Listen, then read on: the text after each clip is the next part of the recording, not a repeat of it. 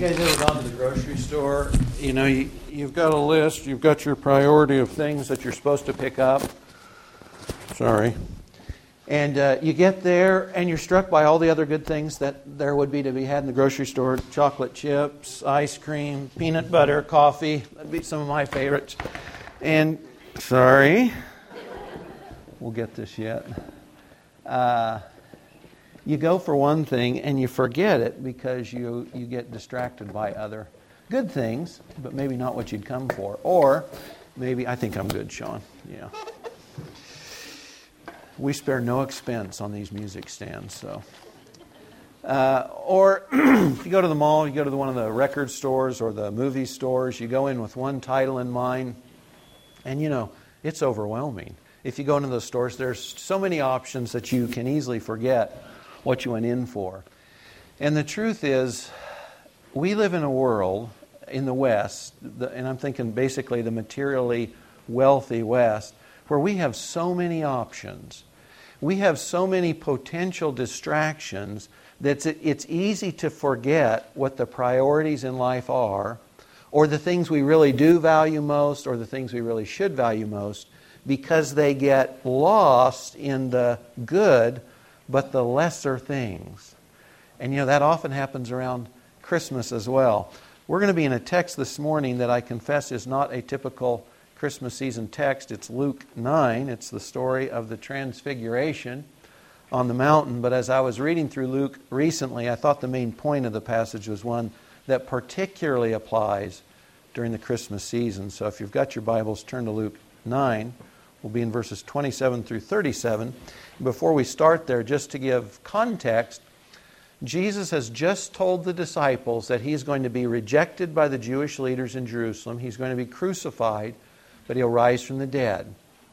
And, sort of in that context or with that backdrop, he tells them not to be ashamed of him or his words because after these things happen, he's going to return to the earth. He's going to set up his kingdom. So, in light of his coming, don't be ashamed of him now because there will be a day when you'll see him in glory. The King of Kings will return and live with that in view. So, with that in view, at verse 27, he said, But I say to you truthfully, there are some of those standing here who will not taste death until they see the kingdom of God. That is his return, the kingdom of God that he just talked to them about. Some eight days after these sayings, he took along Peter and John and James and went up on the mountain to pray. While he was praying, the appearance of his face became different, and his clothing white and gleaming. And behold, two men were talking with him, and they were Moses and Elijah, who appearing in glory were speaking of his departure. By the way, in Greek, this is Exodus. So Moses is talking to Jesus about Jesus' Exodus, the man of the Old Testament Exodus which he was about to accomplish at Jerusalem. Now, Peter and his companions had been overcome with sleep, but when they were fully awake, they saw his glory and the two men standing with him. And as these were leaving him, Peter said to Jesus, Master, it's good for us to be here. Let us make three tabernacles, tents or huts, one for you, one for Moses, and one for Elijah, not realizing what he was saying. While he was saying this, a cloud formed and overshadowed them, and they were afraid as they entered the cloud. Then a voice came out of the cloud saying, This is my son, my chosen one. Listen to him. When the voice had spoken, Jesus was found alone, and they kept silent and reported to no one in those days any of the things which they had seen.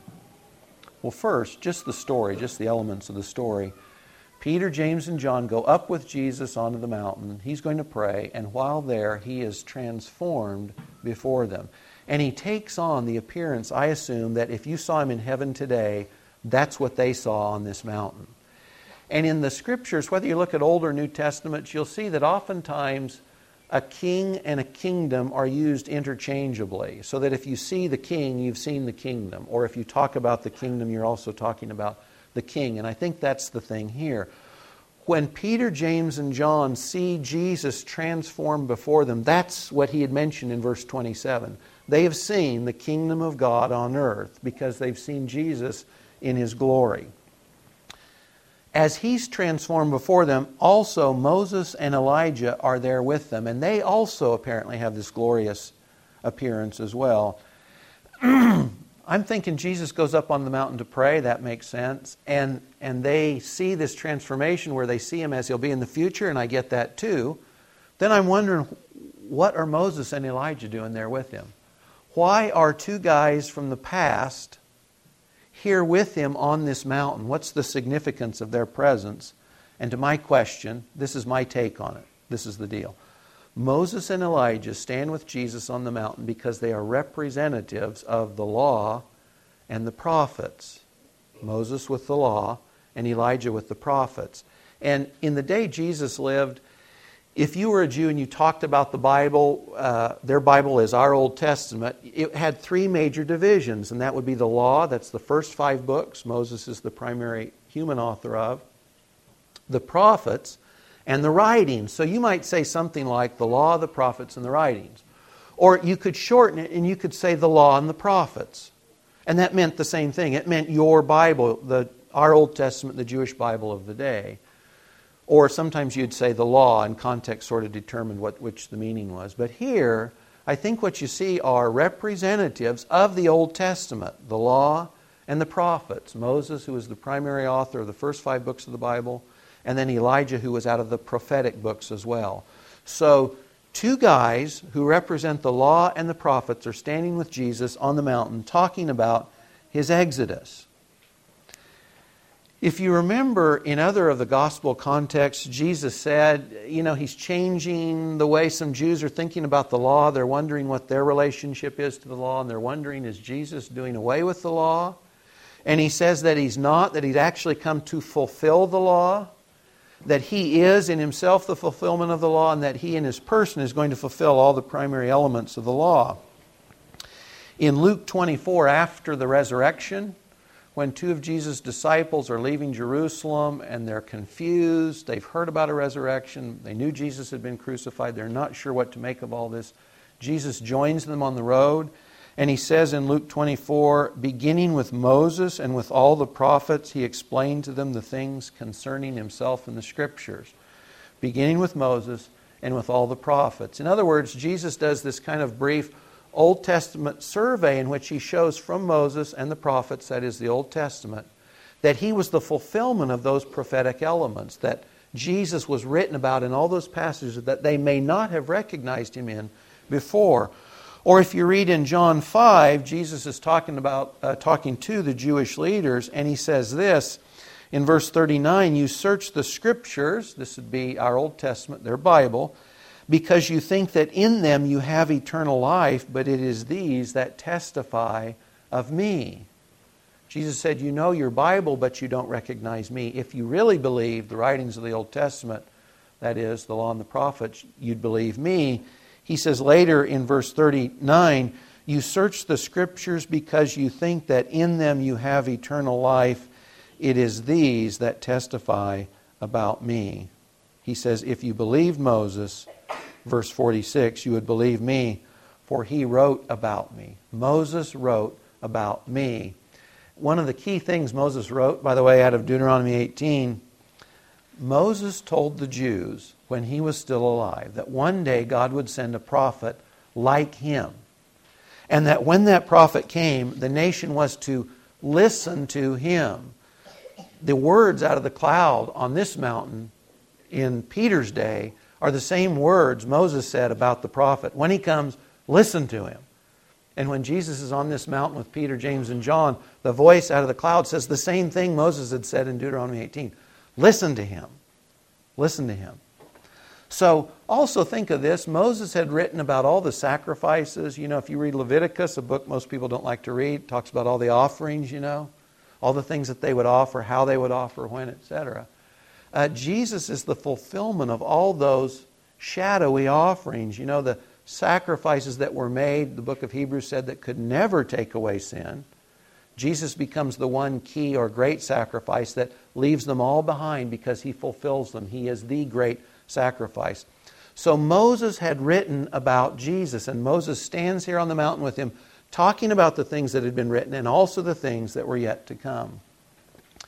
So the promises of God, the revelation God had given to those past generations, are represented with Jesus on this mountain in, the, in two key figures in Moses and Elijah.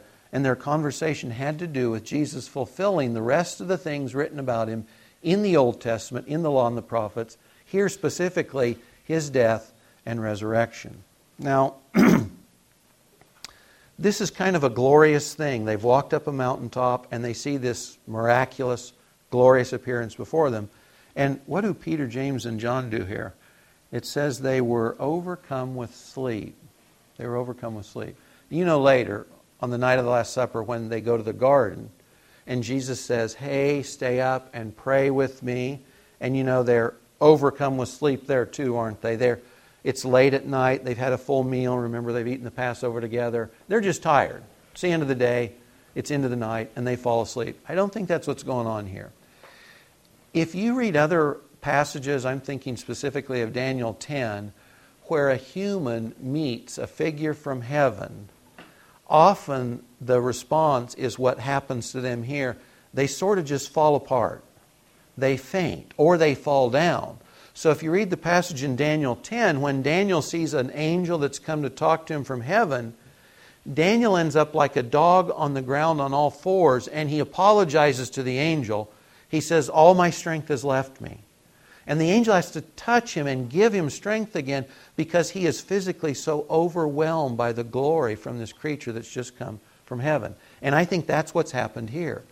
These guys are physically overwhelmed. They fainted, as it were, because their physical bodies, their senses and emotions are overwhelmed by the glory, the heavenly glory they see before them in Christ and perhaps also in Moses and Elijah.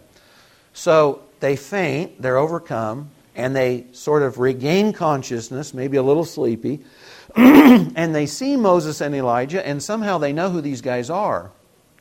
I don't know how this is. By the way, I think in heaven, when you see people, I think you'll know who they are, just like this. Like if you, we didn't grow up with Moses, say, but I think when you see Moses, you'll know that's Moses. And I think when you see Noah, you'll know that's Noah. And we'll recognize each other, of course, but I think we'll have the kind of knowledge. We'll know who those other people are. Peter and company, for whatever reason, they knew who these two guys are. And they see that they're leaving.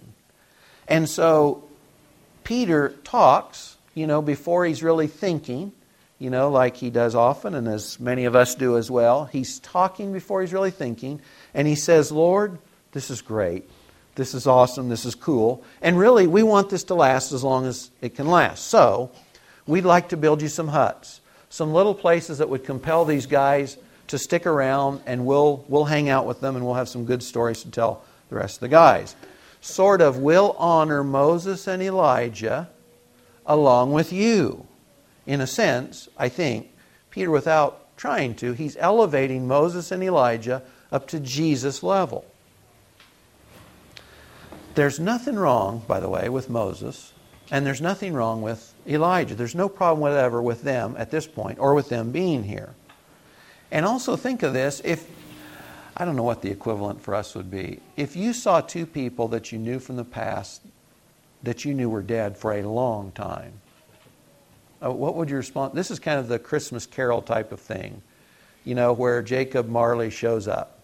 You, you would be aghast. You would wonder what in the world is going on. There would be this initial sense of unbelief, incredulity that someone from the past is risen from the dead and is standing physically in front of you. There'd be a lot to take in, a lot to think about. But also for these guys, knowing who these two guys are, uh, these are their heroes, right? Because Moses and Elijah, these would be guys that they'd been hearing about, reading about, thinking about from childhood. I don't know what equivalents for us would be if it, this would be like Martin Luther standing in front of you, you know, out of the blue or what. But these were both guys that they knew had lived and died a long time ago, on one hand, and they were also their heroes, and suddenly they're standing before them. So the sense that they want them to stick around, I get. The sense that they want to make this last as long as they can, I get. But when Peter makes this suggestion, what happens? It says a cloud comes in and overshadows them. And by the way, this isn't a natural cloud, I take it. You know, oftentimes God's glory or His presence in the Old or New Testament is seen as a cloud. And I understand that this is kind of the presence of God the Father coming in on top of the mountain in the appearance of a cloud. A cloud comes in, and the voice says out of the cloud, This is my Son, my chosen one. Listen to him. And when the voice had spoken, Jesus was found alone. So Peter says, Hey, I'd like to make some places for you guys to hang out with us for a while. And the response is the voice from the cloud says, This is my son, listen to him. And I think this is what Pete's doing, what we all do in very numerous ways. Pete's mistaking the good for the best. He is overestimating the value of Moses and Elijah in comparison to Jesus. Pete sees Moses and Elijah in some sense here as equals. He doesn't see that Jesus is the fulfillment of the prophecies and the scriptures that they were a part of, or they lived, or they wrote. He doesn't see at this point that Jesus is transcendent over everybody who came before him. They don't see that everyone and everything that came before Jesus fades in his light, fades to black behind his glory and his light. They're overwhelmed with Moses and Elijah when the single person they should be overwhelmed with in this context is Jesus. So the voice speaks, and when they look again, what do they see? Jesus alone. The voice speaks, This is my son, listen to him. And when they open their eyes again, it's Jesus alone. They would be overwhelmed, and we understand that, but some of this gets down to they simply didn't know, or they didn't recognize, or they didn't value or appreciate who it really was who was with them and had been with them all along. They're standing on the mountain amazed at their childhood heroes when the Master and the Creator of the universe has been living with them and eating with them and drinking with them every day. Or they're marveling at the presence of Moses, for instance. When the God who spoke to Moses from the burning bush and the God of the miracles of the Exodus, and Christ, who we understand was the cloud by day in the Exodus, and was the pillar of fire by night, and was the water that came from the rock, that He is with them in their presence, and they've been living with Him all along. Or Elijah uh, probably best remembered because he called fire down from heaven, you remember, on another mountain, on Mount Carmel. And yet, the God who sent the fire down and later consoles them is the one in their midst that has been in their midst, the Lord Jesus Himself. I just think they're mistaking the good for the best at sort of a, a quantum level. Uh, almost every night, if it's clear out, uh, or in the mornings uh, before sunrise, I go out and just take a quick peek at the skies because I love looking at the stars. And if you've looked recently, and just in the last few days, the moon's been full and it's been huge. It's just been glorious. The stars are glorious. The moon is glorious. Uh, and they testify to God. You know, if you read Romans 1 or if you read Psalm 19, the creation itself testifies to God and His goodness. But you know, the moon's just kind of a it's a ball of dust and rock, isn't it? If, if the sun wasn't shining on the moon, what would you see? It, you wouldn't see anything. It's just a, a ball of rock. And the stars are glorious, but you know, those distant stars and planets you see at night, they can't give life to the earth. The stars are great, the moon's great, but none of them give life. It's the sun that gives life. And you know, when the sun rises in the morning, what happens to all those things that are very visible at night? They disappear right? Because the light of the sun overwhelms everything that came before it at night. And as much as the stars and the moon are glorious, and they are, they can't compete with the light of the sun. It, it pushes everything else away in the sky. There's only one thing visible in the daytime, and it's the sun. Its glory overwhelms everything else around it in the sky. And that's something along the same line with Christ and everyone and everything that comes before him. His glory, who He is, what He is, overwhelms, or should for us, overwhelm everyone and everything else that comes before or follows after. Imagine if you're a student and you travel to another country to go to college, or if you are a business person and you're required to live in another country for a while, uh, you're gone a long distance from home, from family or friends, and so to communicate, you send letters back and forth. And maybe you send pictures or postcards too. And one day somebody knocks on your door in that foreign country, and it's your family, it's your wife or your husband or your friends from way back home. When they show up at your doorstep, your door, do you run and grab the pictures and the letters and the postcards and hug them to your chest? Or do you drop the letters and the pictures and the postcard and embrace the person you've longed to see because there they are in flesh? The person you're really after, there they are. So you forget those things that came before. They don't hold value anymore because they, their value was tied, the letters and the pictures, to the person. You don't care so much about those letters. They still hold value. The pictures are still fine in and of themselves. No problem with them at all. But it's the person you're after. It's the family or the friends or the spouse that you're after. I think often we hold on to shadows and lesser things, good things, things that are good and fine in themselves, but we hold on to the lesser at Christmas and at other times when it's Christ that God the Father means us to get. And you know, at Christmas time, probably all of us get caught up in it. It's a great time of year. It's a great time of year. But Christ sort of gets squeezed in with everything else. Do you know, uh, uh, fine things, uh, Hanukkah, Kwanzaa, winter holidays, uh, call it anything you want. Christ just becomes one of many options at this time of year. And on one hand, he gets squeezed in with everything else. On the other hand, he gets squeezed out by everything else.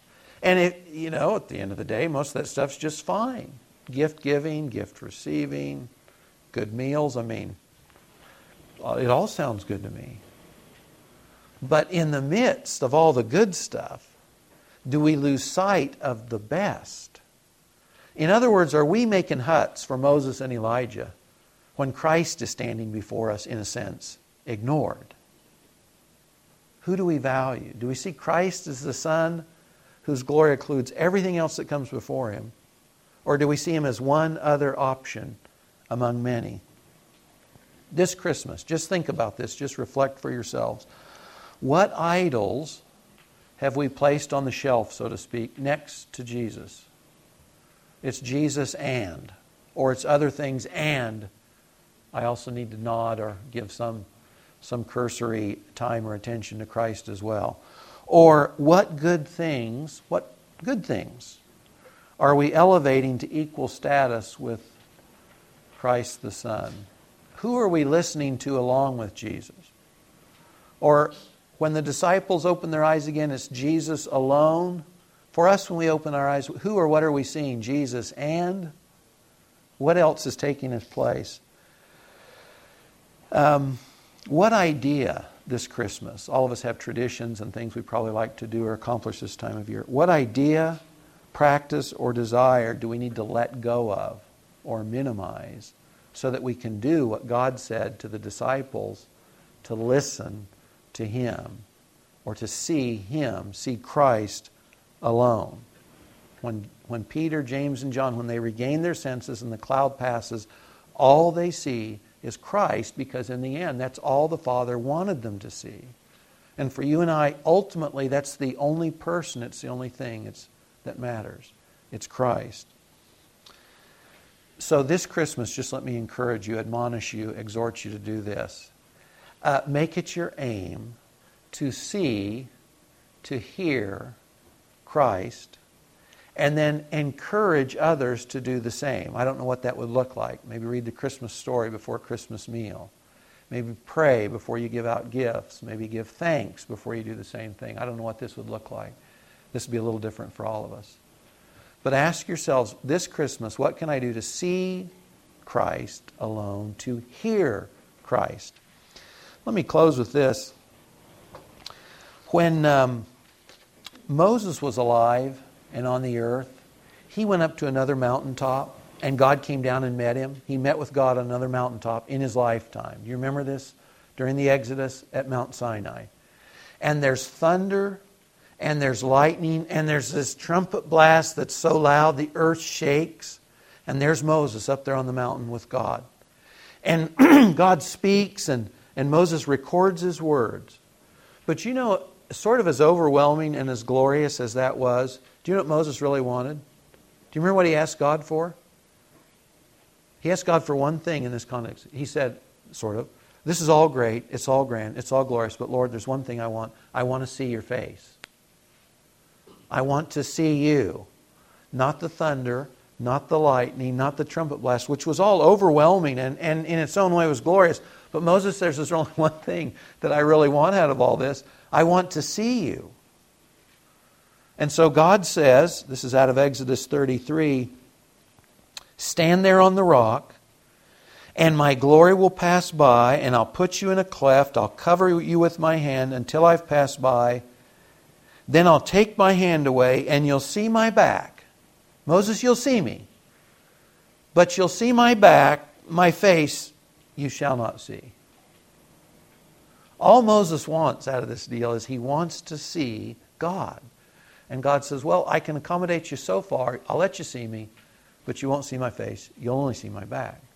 Well, the truth is, for us today, we see, as it were, the face of God in the person of Jesus.